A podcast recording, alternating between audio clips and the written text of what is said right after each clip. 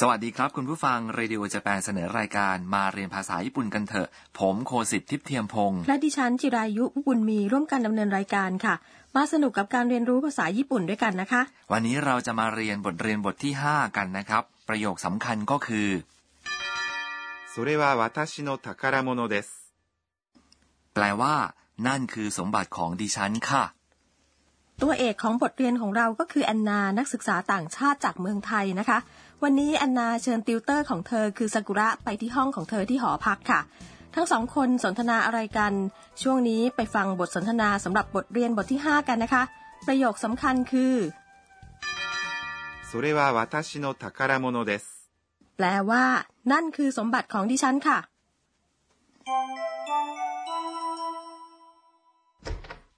私の部屋はこちらです。どうぞ。すごい。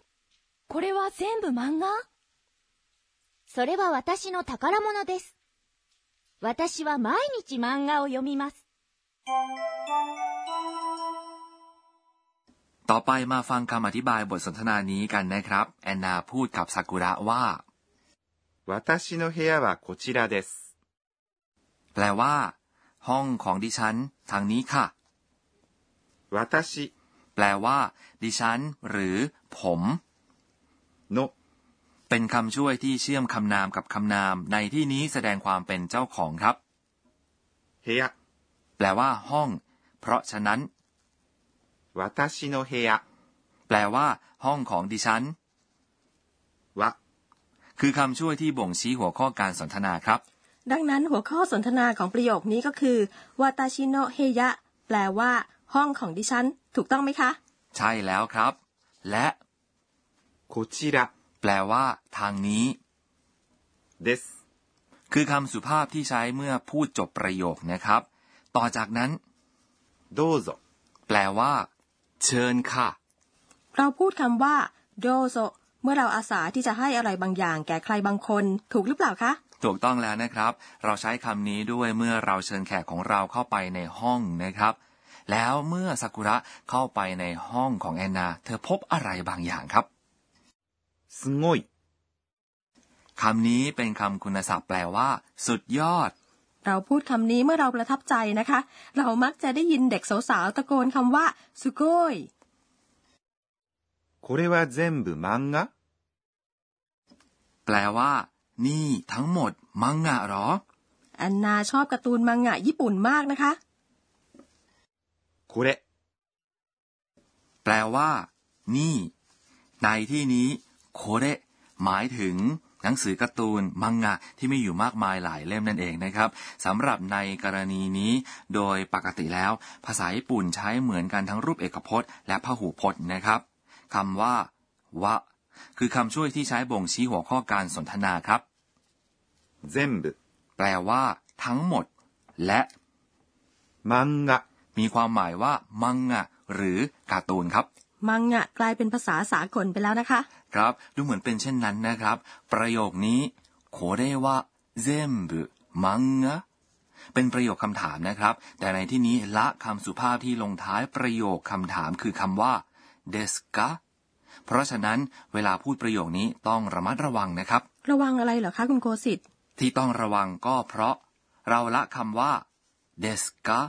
ซึ่งบ่งชี้ว่าเป็นประโยคคำถามนะครับ ฉะนั้นต้องไม่ลืมพูดประโยคนี้ด้วยการขึ้นเสียงสูงครับ โคเรวะเซมบุมังงะพูดแบบนี้ถูกต้องไหมคะคุณโกสิทธิ์ ดีมากครับคุณจิรายุ ต่อจากนั้นนะครับแอนนาอธิบายเกี่ยวกับหนังสือมังงะของเธอว่า それは私の宝物です。 แปลว่า นั่นคือสมบัติของดิฉันค่ะ นี่คือประโยคสำคัญของวันนี้นะครับ それ、 แปลว่า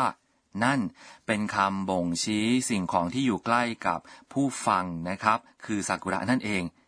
วะ เป็นคำช่วยบ่งชี้หัวข้อการสนทนาครับวาตาชิ คือ ดิฉัน โนะคือคำช่วยแสดงความเป็นเจ้าของครับ 宝物、 แปลว่า สมบัติ ดังนั้นวาตาชิโนทาการาโมโน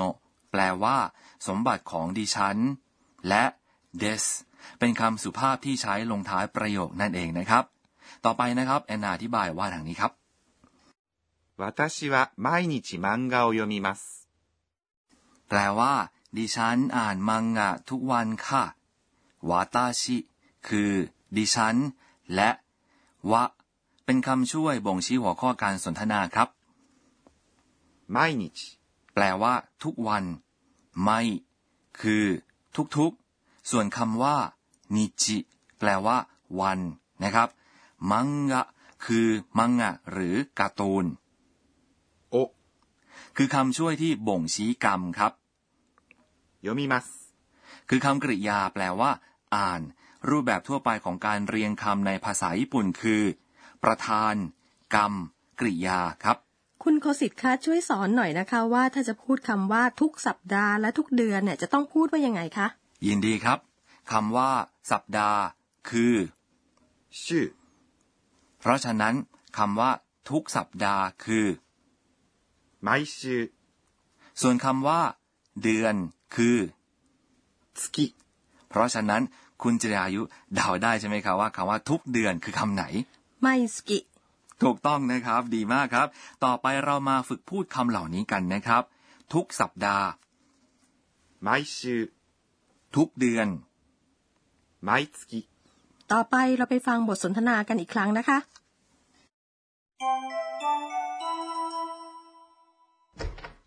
私の部屋はこちらです。どうぞ。すごい。これは全部漫画それは私の宝物です。私は毎日漫画を読みます。 มาถึงช่วงครูสอนภาษาญี่ปุ่นแล้วนะครับ ที่ปรึกษารายการของเราคือ รองศาสตราจารย์อากาเนะโทคุนางะ จะมาสอนเรื่องที่เราจะเรียนกันในวันนี้ครับ วันนี้เราได้เรียนคำกริยา yomimas กันไปแล้วนะคะ เราจะทำให้คำนี้เป็นรูปปฏิเสธและคำถามได้ยังไงคะ เราไปถามอาจารย์กันเลยครับ 私が教えましょう。 อาจารย์อธิบายว่าคำกริยาที่ลงท้ายด้วย must เรียกว่า กริยารูป must เราจะใช้กริยารูปแบบนี้เมื่อเราพูดสุภาพนะครับ ทั้งนี้ถ้าจะทำให้เป็นประโยคปฏิเสธ เราก็จะเปลี่ยนส่วน must ให้เป็นคำว่า ません。 เพราะฉะนั้น 読みます。 ซึ่งแปลว่าอ่านก็จะกลายเป็น 読みません。 เมื่อจะทำให้คำกริยานี้เป็นคำถาม เราก็เติมคำช่วยกะ เอาไว้ที่ท้ายประโยค และพูดด้วยเสียงสูง รูปแบบของคำถามของ yomimas ซึ่งแปลว่าอ่านก็คือ 読みますか นั่นก็คือช่วงครูสอนภาษาญี่ปุ่นค่ะ ต่อไปเป็นช่วงคำเรียนเสียงและท่าทางครับ คุณจรายุครับ คิดว่าเสียงต่อไปนี้เป็นเสียงอะไรครับ นั่นก็เป็นเสียงที่เราพลิกหน้าหนังสือเร็วๆนะคะ เราจะอธิบายเสียงนี้ในภาษาญี่ปุ่นว่ายังไงดีคะคุณโคสิต パラパラ、 ต่อไปนะครับ คุณจรายุคิดว่าคำต่อไปนี้จะใช้อธิบายพฤติกรรมแบบไหนกันครับ じっくり、 อืมคำนี้ใช้อธิบายว่าหนังสือหนักหรือเปล่าคะ ไม่ใช่นะครับคำนี้ใช้อธิบาย เวลาที่คนเราใช้เวลาขมักเขม้นทำงานสุขุมครับ เรามักใช้คำนี้เมื่ออ่าน พิจารณาอย่างรอบคอบหรือครุ่นคิดเรื่องใดเรื่องหนึ่งอย่างหนักนั่นเองครับ ค่ะ ดิฉันจะพยายามอ่านหนังสือหรือว่าขบคิดหาทางแก้ปัญหา จิกรินับตั้งแต่นี้เป็นต้นไปนะคะ นั่นคือช่วงคำเรียนเสียงและท่าทางครับ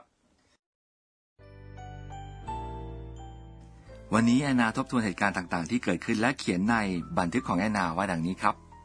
えー、っと、今日は、